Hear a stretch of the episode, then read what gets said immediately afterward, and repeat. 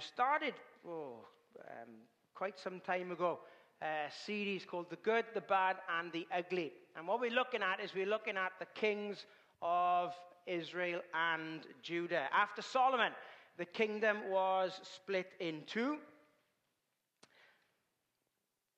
The kingdom was split in two, and you had the northern kingdom of Israel and the southern kingdom of Judah. And the northern kingdom was ruled by um, the northern kingdom was ruled by Jeroboam, who was Solomon's servant, and the southern kingdom was ruled by Rehoboam, who was Solomon's son.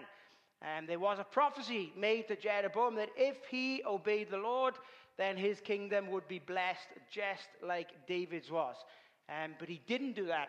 He set up a, a golden image in uh, two places, in Dan and uh, Bethaven in the north, and they became centers of religious worship to stop the people going down to Jerusalem as was required by law three times a year. So um, Jeroboam set up a new religious system in the new northern kingdom of Israel. Um, the northern kingdom never had any good kings. And they were all bad. Out of the 19 kings that ruled in the north, none of them were good. And they were all referred back to like Jeroboam. They departed not from the sins of Jeroboam, the son of Nebat, that made Israel to sin. So, what we've been looking at over the past uh, few weeks, we've been looking at these kings in order that they came to the throne. Um, so, we've seen how um, these kings uh, overlap. Um, so, when Jeroboam was reigning in the northern kingdom, Rehoboam was um, Solomon's son. Uh, then his son Abijah reigned. Then Asa, um, Abijah's son, reigned during the reign of Jeroboam. And Asa was the first good king of the southern kingdom.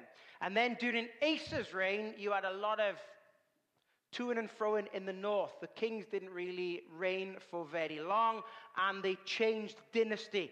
Um, so Jeroboam's son was uh, Nadab. He was um, assassinated by Baasha. And then you had Baasha and his son Elah reign. Uh, was uh, uh, uh then uh, usurped by Zimri. then Zimri was um, killed, took his own life, and Omri took the throne. And then Omri's dynasty um, was the, the famous Ahab and Jezebel period. And during that time of those wicked kings reigning, you had Elijah and Elisha uh, as the prophets during the time of Ahab and Jezebel. Um, Jehoshaphat was a good king in the south, uh, but all of the good kings in the south, they weren't perfect like David's reign. They, it always said they started well, but then they didn't quite finish well. Um, they started well in terms of being good kings, but they didn't have a great finish. Uh, Jehoshaphat, uh, prime example, did really well as a king, um, kind of um, got the, the kingdom organized, but then he allowed his son to marry Athaliah, who was Ahab's daughter. So he made this alliance then between the southern kingdom and the northern kingdom. And that just made an absolute um, mess. Um, and then, um, again, uh, we, we see good kings come to the throne. Joash um, was a good king, um, even though Athaliah tried to, um, tried to kill him. Uh, he was uh, protected by his, by his aunt. And as long as the priest Jehoiada was alive, um, Joash did really good. But as soon as Jehoiada left, um, Joash kind of made the same sort of um, mistakes. Uh, again, uh, we won't go through all of, all of the kings, but none of the kings in the north were good. Only eight of the kings in the south uh, were good. Um, Asa being the first one, Jehoshaphat was good, um, Joash was good, Amaziah was good, and um, Uzziah was good. Was probably um, we know more about Uzziah uh, from the fact that Isaiah's famous vision of the Lord in the temple was in the year that Uzziah died. Isaiah saw the Lord in the temple. Um, so in the northern kingdom, Uzziah's been on the throne for uh, 52 years. Uh, he comes to the throne during Jeroboam II's reign. And what's happening in the north is quite crazy because during Uzziah's reign, you're going to have all of these kings come to the throne. All bar one of them are assassinated. Um, there's only one that dies a natural death. And last time we looked at Zechariah. Um, he was the son of Jeroboam II. He was the last king of um, Jehu's line. And Jehu was given the prophecy that four generations would sit upon the throne. Zechariah was the last of that line. And, uh, uh, uh, and we, we looked at him last week. Uh, and his name means Jehovah remembers.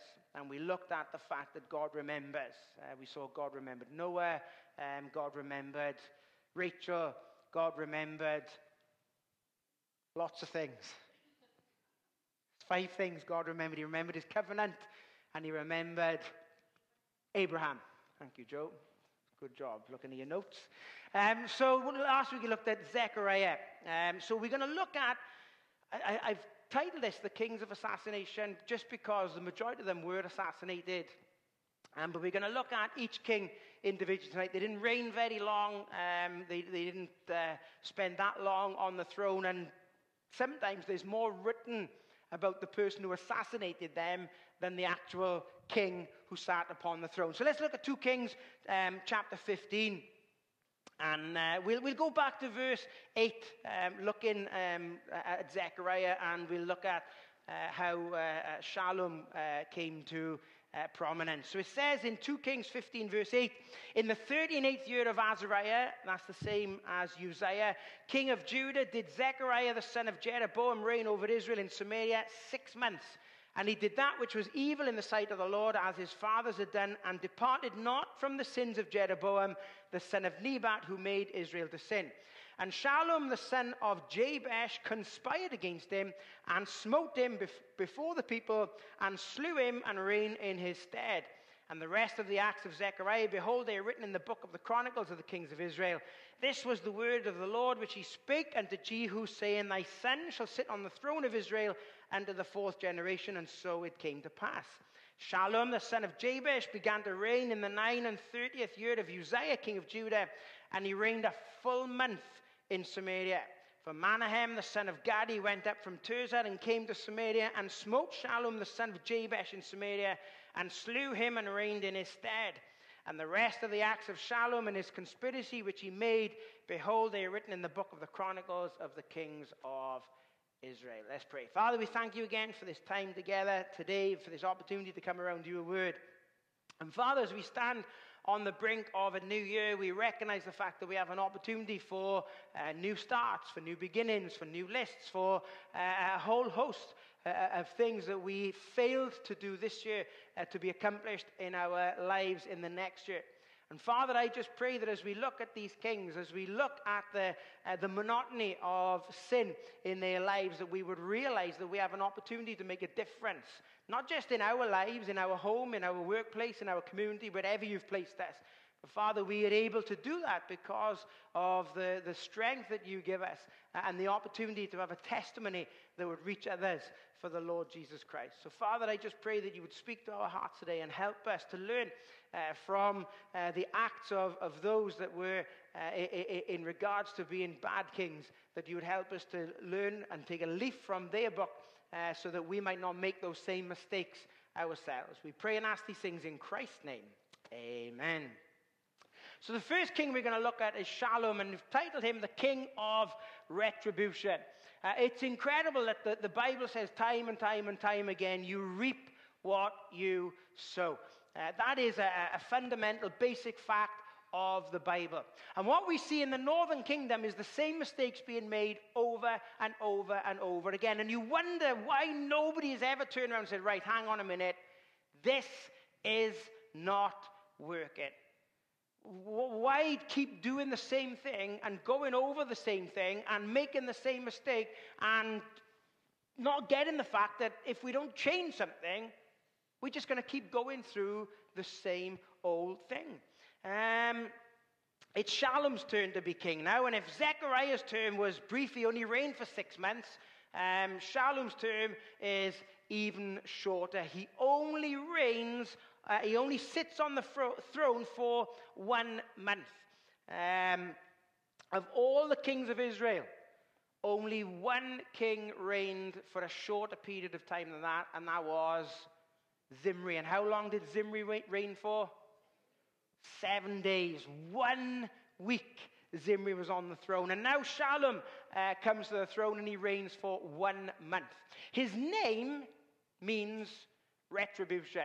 And you wonder how long he's looked at, um, you know, the, uh, the line of Jehu, how long he's looked at the, the kings before, and how long he's thought, right, my time is going to come to shine. Uh, and he finally gets his moment of revenge. He finally gets his moment of retribution. Um, it's unsure if, where it says that um, Shalom, the son of Jabesh, began to reign, it's unsure if Jabesh was his father or if he was from um, Jabesh, which we are familiar with as Jabesh Gilead, uh, beyond um, Jordan. Um, but it, it's, it's incredible uh, how he, uh, this isn't kind of an act that is done in the spur of the moment. Uh, now, some people suggest that as he's from that area, Jabesh Gilead, he might be working in hand with the Syrians. Now, then, what you find during this period of time, you find that Syria and Assyria, not to be confused, Syria is, is kind of roughly where modern day Syria is. Assyria uh, was the empire which was kind of north of where the Babylonian Empire was, so like northern Iraq and that type of area. But they pay, pay, play a big part in uh, what is going on in Israel at this time. We see uh, Syria coming against them. We also see um, it, it, at times um, Judah and, and, and, Israel turn to Syria for help, and they also turn to Assyria for help as well. They just seem to turn to the, um, the, the person they thought they could get the uh, kind of the most protection from, regardless of whether the beliefs lined up, regardless of whether the Lord had told them to do that or not. So some say that um, Shalom could have been working uh, or being assisted by the Syrians. And the manner in which he seizes the throne from Zechariah speaks about his lust for power. Shalom, it says in verse 10 of chapter 15, the son of Jabesh conspired against Zechariah and smote him before the people. Uh, that means that he killed him in front of everybody. It was a public um, execution, as it were. He grasped the political moment to further his own ends, but you reap what you sow. He lasted for just one month. A month later, uh, he reigned for a full month. In the, he, in the Hebrew, that it means a, a month of days. Um, his newfound power was about to be snatched from his grasp. Because in verse 14 it says, For Menahem, the son of Gadi, went up from Tirzah and came to Samaria and smote Shalom, the son of Jabesh in Samaria, and slew him and reigned in his stead. Proverbs 26 27 says, Whoso diggeth a pit shall fall therein, and he that rolleth a stone, it will, will return upon him. So short is Shalom's reign that the author doesn't even have anything to say about him. Um, at least, even with, um, uh, um, with Ah, my days, my mind has gone crazy. Even with Zimri only reigning for a short period of time, you did have kind of a bit of detail about his death. Um, but with Shalom even reigning for a month, the author's like, I don't really know what to say about him. There's not much to say. You know, how sad when you've waited all of that time to finally get your revenge, to finally get your retribution, saying, Yes, you know, I got one over on that family. Yes, I've, you know, I've, I've torn somebody down to lift myself up, only for the Lord to turn around and say, mm, No. You know, when we try and make a name for ourselves by tearing somebody else down, we're certainly not bringing any glory to the Lord, and we're not doing ourselves any favors at all. Shalom, uh, Menahem receives far more attention um, than Shalom does. And so we come to the next person who takes the throne, Menahem. And he is just the king of instability. Uh, Menahem, uh, it says that he, in verse 16, smoked uh, Tiphsah and all that were therein, and the coast thereof from Tirzah, because they opened not to him. Therefore he smote it, and all the women therein that were with child he ripped up. In the nine and thirtieth year of uh, Uzziah, king of Judah, began Menahem, the son of Gadi, to reign over Israel, and reigned ten years in Samaria. And he did that which was evil in the sight of the Lord. He departed not from the days, uh, uh, all his days, from the sins of Jeroboam, the son of Nebat, who made Israel to sin. And Pul, the king of Assyria, came against the land, and Menahem gave Pul a thousand talents of silver, that his hand might be with him to confirm the kingdom in his hand. And Menahem exacted the money of Israel, even of all the mighty men of wealth, of each man fifty shekels of silver, to give to the king of Assyria. So the king of Assyria turned back and stayed not there in the land. And the rest of the acts of Menahem and all that he did, are they not written in the book of the Chronicles of the kings of Israel? And Menahem slept with his fathers, and Pekahiah his son reigned in his stead. You might say, well, why is he the king of instability? he reigned for 10 years. Surely that's more stable than the month of, uh, uh, uh, of Shallum. Surely that's more stable than the six months of Zechariah. But what happens is, is what he has done, he has actually destabilized Israel in his actions. He, if you remember when we looked at um, Jehoshaphat and what Jehoshaphat did then in terms of strengthening the kingdom of uh, of Judah, uh, how he placed his sons in strategic places around the country to make sure that the country was protected, that the country was looked after, that the trade routes were protected, that the, you know, the, everything flowed through the, the country properly. What Menahem did would cause complete instability for Israel and would, in effect, steamroller events that were about to come to a head with Assyria. He didn't trust in the Lord. And why would he? Nobody has since the days of Jeroboam. They've not led for, uh, by example, you know, in terms of saying, right, to the nation, we need to turn back to Jehovah God. We need to turn back to the God who called us out of Egypt. We need to turn back to the God who brought us through the wilderness and actually brought us to this land. We need to turn back to the God of the covenant. They didn't do that. They got further and further and further entrenched in their sinful lifestyle, and it was almost as if it was just we're too far in to get out of it. Yeah, you know, which king turns around and says, actually, this is not working? You know, whenever we see a, a change in the political spectrum, what always happens is the new party comes in and blames everything on the party that just went out.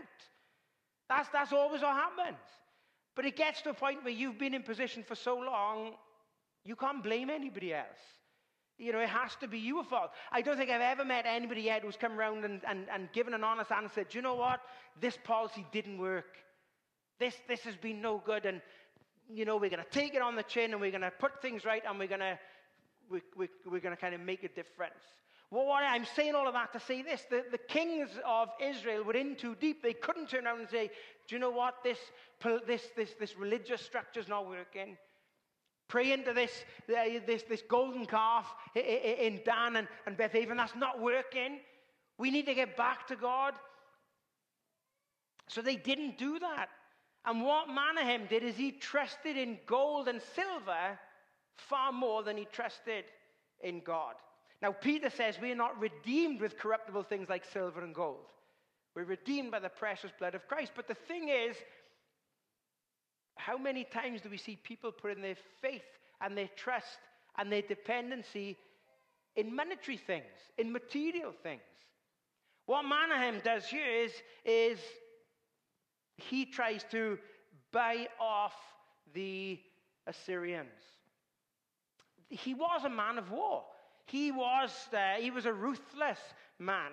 Um, he was a man feared by the people. He, he ruled for 10 years. You know, nobody tried to assassinate him. He died a, a natural death, uh, but he was a brutal man. And again, he is only doing what he has been brought up with. Remember, we said that possibly Shalom was, uh, you know, was used by the, the Syrians to, uh, to kind of uh, uh infiltrate uh, the, the, um, the, the, the, political spectrum. Uh, I've no doubt that Menahem was just following some of the Syrian tactics and traditions of the time. Hosea says, Hosea 13, 16, Samaria shall become desolate for she hath rebelled against her God. They shall fall by the sword. Their infants shall be dashed in pieces, and their women with child shall be ripped up. That's exactly what Menahem did. He did something that would cause the people to fear his type of reign. And that didn't bring stability to the area. If anything, it just kind of made things worse when Assyria comes against, and, and, and again, Menahem is just a picture of a perfect bully. You know, it, the women and children, that's an easy target to go after. But when a real army comes against them, when the Assyrians come against them, he doesn't flex his muscles there and he shows his true worth. You ever see that in school when bullies used to pick on people and then somebody would actually stand up to them and they weren't the tough person that everybody thought that they were. And that's what happens here. Menahem's just a bully. But then the Assyrians turn up. Um, what he's done is his political activities has placed the nation in peril, and now Assyria comes against uh, the nation and will fight there for six long years. But when the Assyrians invade the land, Menahem just taxes all the wealthy citizens and he gives Pul a thousand talents of silver. So, how much is a thousand talents of silver? Can you remember a couple of weeks ago we looked at Amaziah and he paid Israel a hundred talents of silver for a hundred thousand man army. A hundred talents of silver was 75 pound in weight. Um, that was 7,500 pounds of silver uh, at 18 pound, uh, 82 pence per ounce. So that was um, two and a quarter million pounds that Amaziah paid the northern armies of Israel. That was just a hundred talents of silver. A thousand talents of silver is 7,500 pounds. That is 22 million pound in today's money. That's how much Menahem gave Pul, the king of Assyria, to leave them alone. You can only buy yourself out of trouble so much. What does that do? Does that cause the king of Assyria to say, oh, do you know, I'm going to leave them alone now because, you know, they, they, they don't want to be attacked? And no, what he says is these, these people are weak. I'm just going to come back for more money. What a difference. You know, we haven't come to Hezekiah yet, but we're going to look at when Assyria comes against Jerusalem and we look at the, the way in which Hezekiah dealt with the Assyrian army coming against Israel, in contrast with how Menahem dealt with the Assyrian army coming against Samaria. Hezekiah trusted in the Lord, and he was made fun of. Uh, Rabshakeh, or Sennacherib, Rabshakeh said to him, Oh, look at you, you've, you've taken away all the gods. The, the people have got nobody to worship. What Hezekiah did, then he'd removed the high places and he had taken the nation back to worshiping God. And God gave Hezekiah the victory. Menahem doesn't have that option to turn back to the Lord because they're so entrenched in idol worship that he's still got to trust his idols and he's trusting in gold and silver and he tries to pay off the Assyrians. The Assyrians left, but they're going to come back a few years later and they're going to take the whole northern kingdom captive. He pays a large amount of money for a short term gain, which will result in a long term loss. You see, that's exactly what the world does today. When the world refuses and they continue to bow down to idols rather than coming back to the true God, it's a short term gain for a long term loss. You know, people say, I don't want to become a Christian because there's too much I'd have to give up. So I'm going to keep living my life the way I want to live it. I'm going to keep doing what I'm going to do. I'm going to keep worshiping. false idols of the world, and I'm not going to give God his proper place in my life. Yeah, that's a short term gain. There is pleasure in sin for a season. You know, Stephen said that about Moses. There is pleasure in sin for a season, but it's a short term gain. Because one day, every single person will stand before a holy God, and a holy God will say, What did you do with my son? What did you do with the Lord Jesus Christ? Did you accept the free gift of salvation that I gave to you, or did you reject it? And a lot of people will go for a short term gain, but that'll result in a long term loss. When you accept Christ as your Savior, there may be things that you lose out on. There, there may be things in this world you may get mocked, made fun of. But what difference does that make when you gain eternity? Menahem had a short term gain. He gave a large sum of money to, to Assyria and they went for a bit. But they'd return. And they'd be back and it would be far worse next time because they wouldn't be able to pay Assyria off again says the Menahem slept with his fathers, and Pekahiah his son reigned in his stead. In the 50th year of Azariah, Uzziah, king of Judah, Pekahiah his son, uh, son of Menahem, began to reign over Israel and Samaria, and he reigned two years. And did that which was evil in the sight of the Lord. He departed not from the sins of Jeroboam, the son of Nebat, who made Israel to sin, but Pekah, the son of Remaliah, the captain of his, conspired against him and smote him in, in Samaria in the palace of the king's house. So Pekahiah is the king of disorder. Pekahiah begins to reign in Samaria in the 50th year of Uzziah, king of Judah.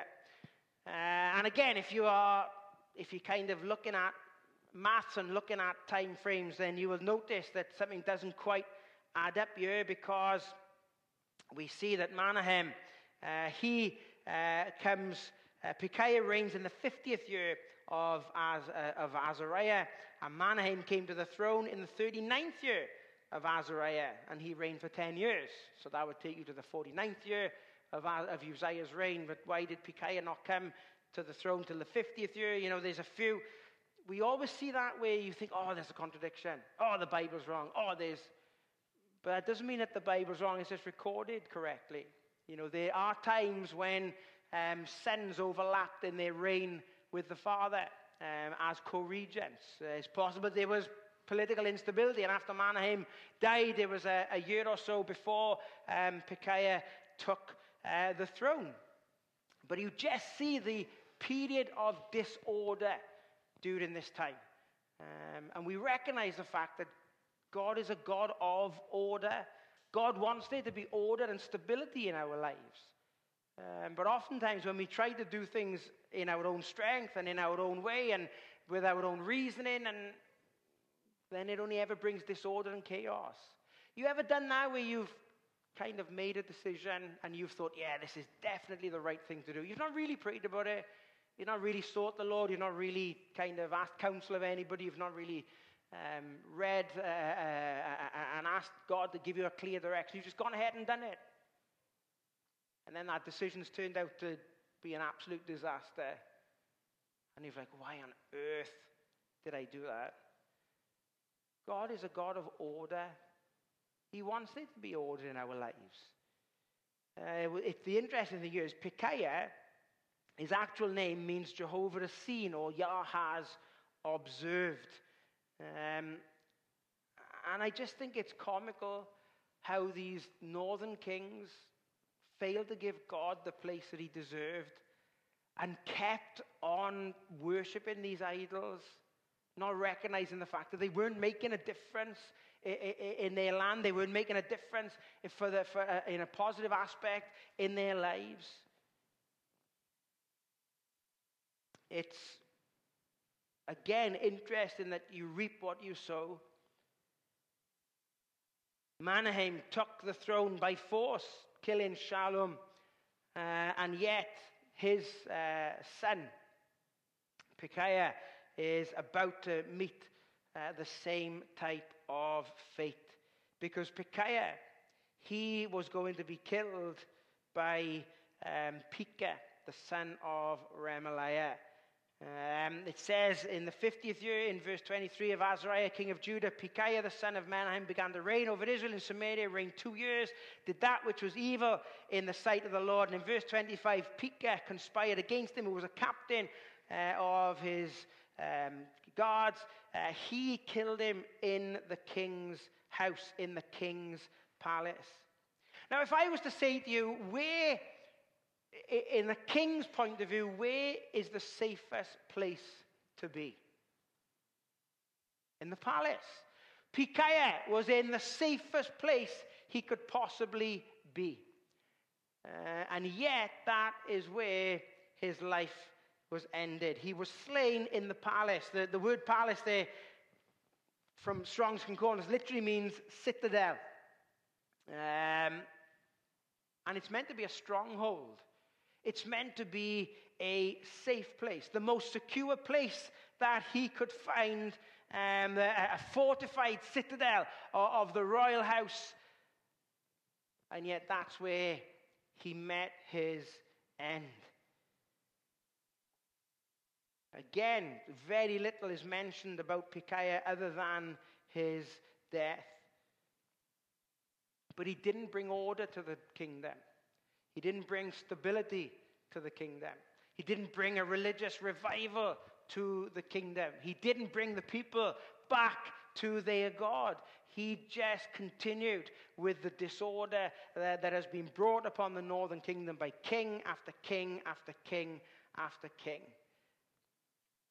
And then finally, we see Pekah, the king of alliance. It says in, the, uh, in, in verse 27 in the two and fiftieth year of Azariah, so in the last year of Uzziah's reign, um, Pekah, the son of Remaliah, began to reign over Israel in Samaria and reigned 20 years. And he did that which was evil in the sight of the Lord. He departed not from the sins of Jeroboam, the son of Nebat, who made Israel to sin. In the days of Pekah, king of Israel, came Tilgath-Pilneser, king of Assyria, and took Ajon and Abel, Jarmuth, Maches, and Janosh, and Kedesh, and Hazor, and Gilead, and Galilee, all the land of Naphtali, and carried them captive to Assyria. And Hosea, the son of Elah, made a conspiracy against Pekah, the son of Remaliah, and smote him and slew him, and reigned in his stead in the twentieth year of Jotham, son of Uzziah. So Pekah um, he reigns the longest out of these last group of kings that we've looked at. He reigns for 20 years in Samaria, and he comes to the throne in the last year of Uzziah and reigns um, during um, Uzziah's son Jotham's reign. Uh, and again, uh, it, it's, it's interesting that little is said about Pekah. And when you look at all of this, you think, well, why, why did the Lord allow him to reign for 20 years? He, he killed Pekahiah in, in the palace. So why does he get to reign for 20 years? Why did Pekah only reign for two years and his father reign for 10? Why, you know, did um, Shallum only reign for uh, a month and Zechariah get to reign for six months? They were all just as wicked and they were all just as bad and they were all just as evil as one another. But isn't it incredible how during this time, Hosea is prophesying and trying to get the nation back to the Lord. When you look at Hosea's prophecy, when you, you, you know, we don't really get a, a, a glimpse, we don't get a, a, a great picture of what Israel is like during this time. But when you read the book of Hosea, you see exactly how wicked Israel was and how patient God was in pleading with his people to come back to him.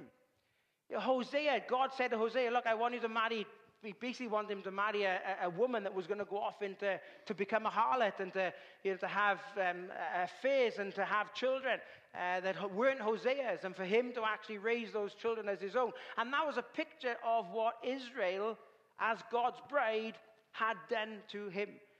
They had turned their back on God and committed spiritual adultery with all of these idols that these kings had set up. And the nation was in a mess. It wasn't getting any better. And yet, Hosea shows us how loving God was to his people. Hosea then goes and buys Gomer back as a, a, a disused slave. Hosea goes and buys back the woman that he loves. Would we have done uh, that? Would you, you, you, you, you've hurt me. I, we, we, we all hold grudges.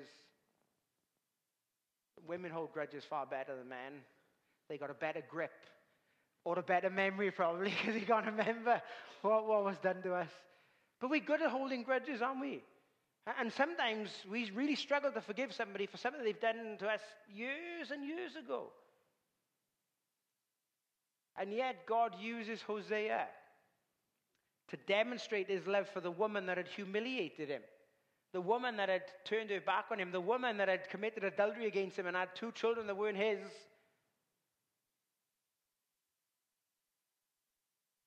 And God demonstrates how much he loved his people.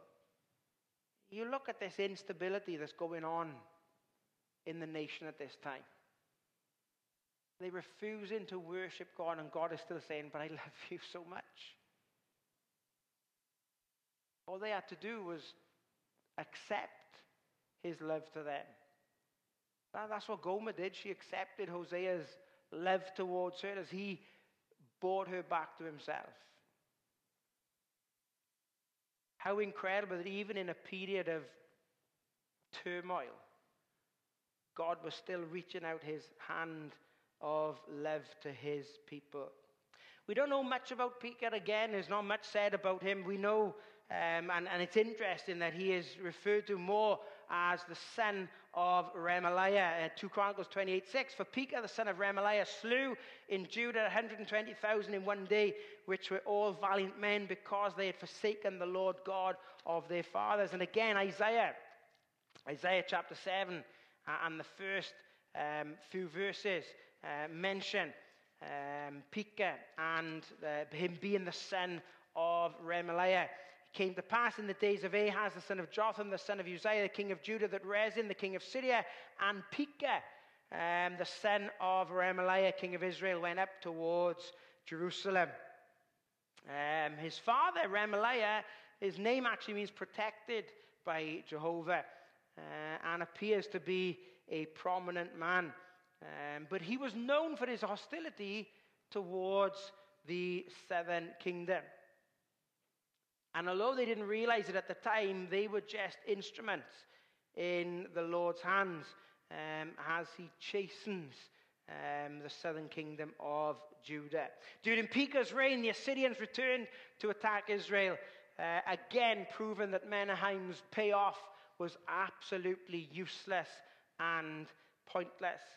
Uh, and we have one more king in the northern kingdom, Hosea or Hoshea, before the northern kingdom is taken off into captivity by the um, Assyrians.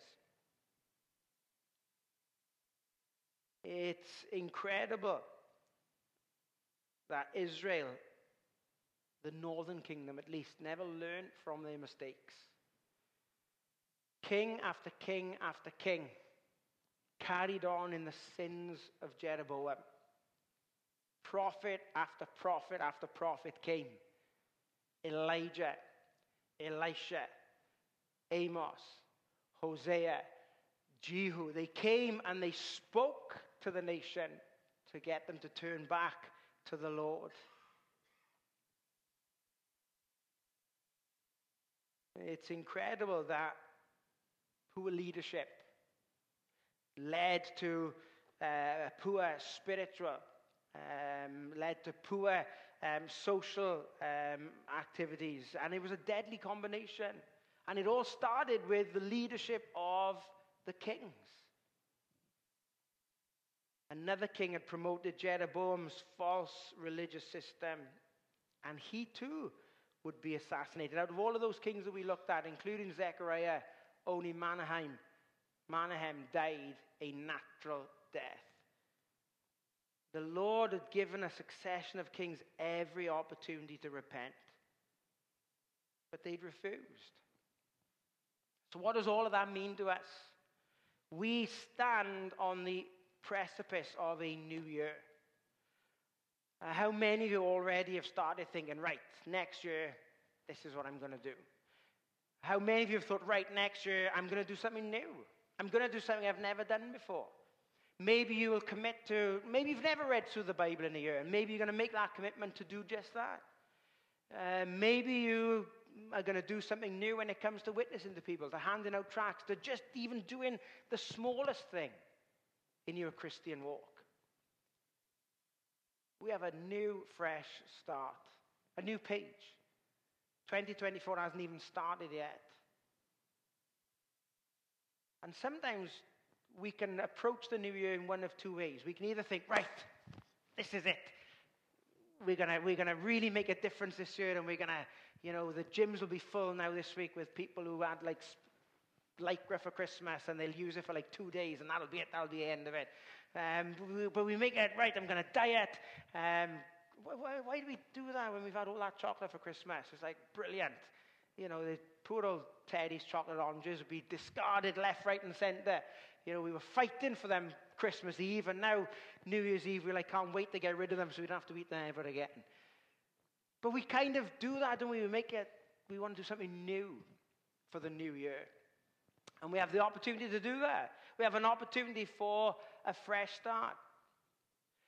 But will we be like these kings? You know, will we be like Shallum, the king of retribution? Do we think, right, this year, I'm going to get even with a few people? There's a few people on my list that need a piece of my mind. Probably can't afford to give them a piece of your mind. You, need to keep it all to yourself. Maybe there's a few people you want to get even with. Maybe there's a few people that rubbed you up the wrong way this year, and instead of putting things right, you just rather get even. It's not a way to start the year. Because anger is just going to beget anger, and that's just going to make you miserable, and it's just going to make things worse. Maybe you're not like Shallum. Maybe you are like Menahem, and you are just the person who wreaks instability. And, and, what we want, we just want things to be stable, don't we? We'd, we'd like to go through the new year with no problems.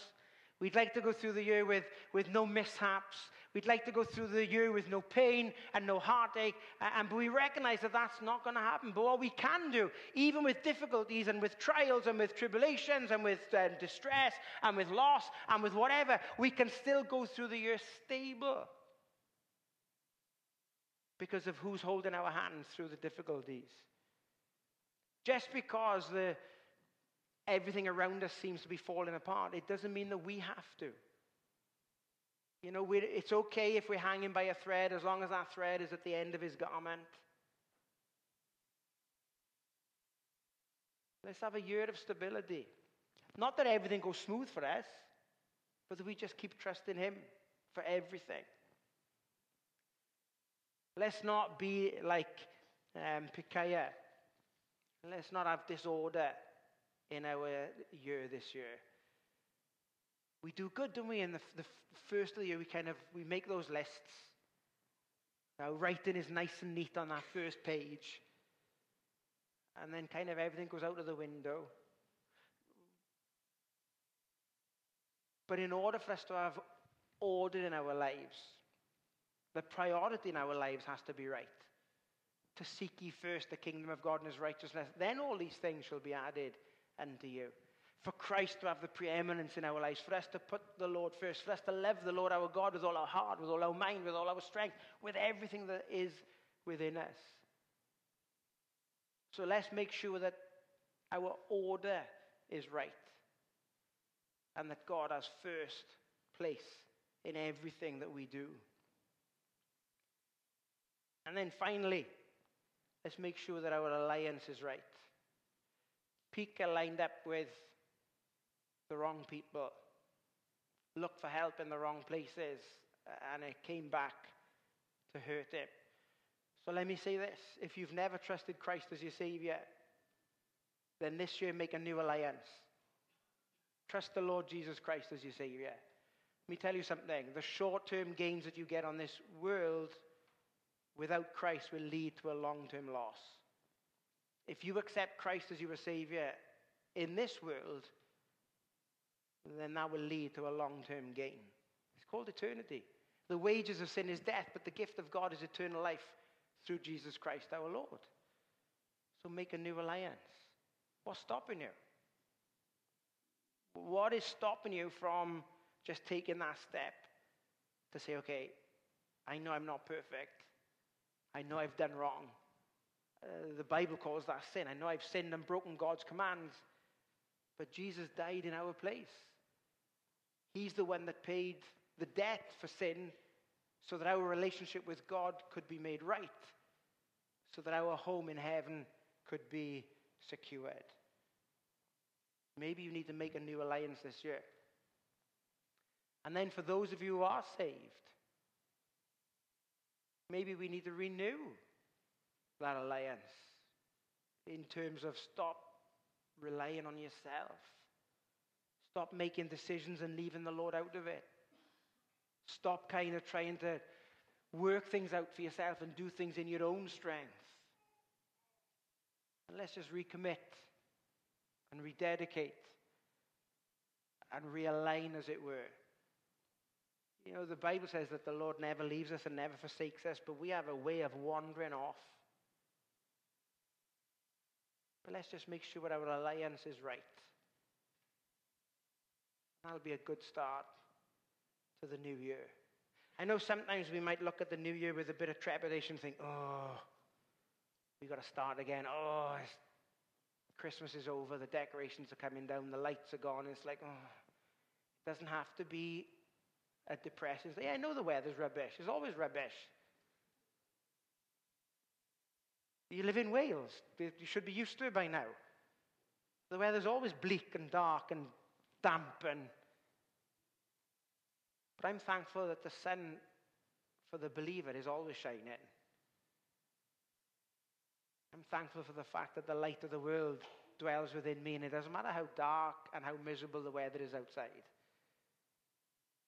The Lord Jesus Christ has the ability to make everything feel okay.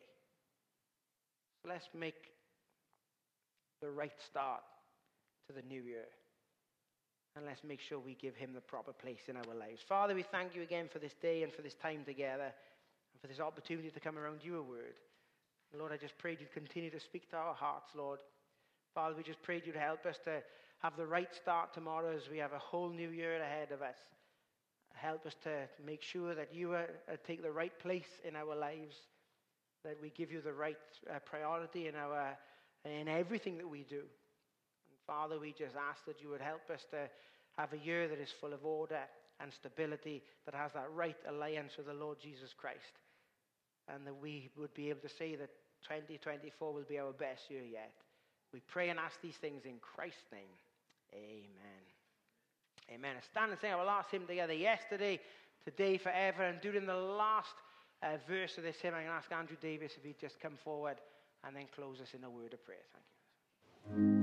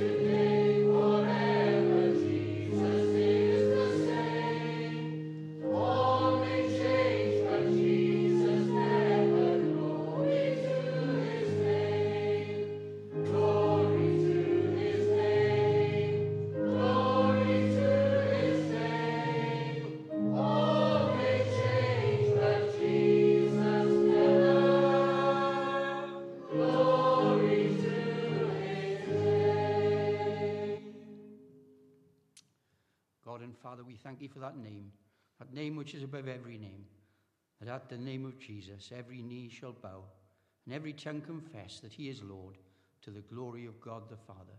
We thank you for this time, our God, spent together in thy presence this morning, our God.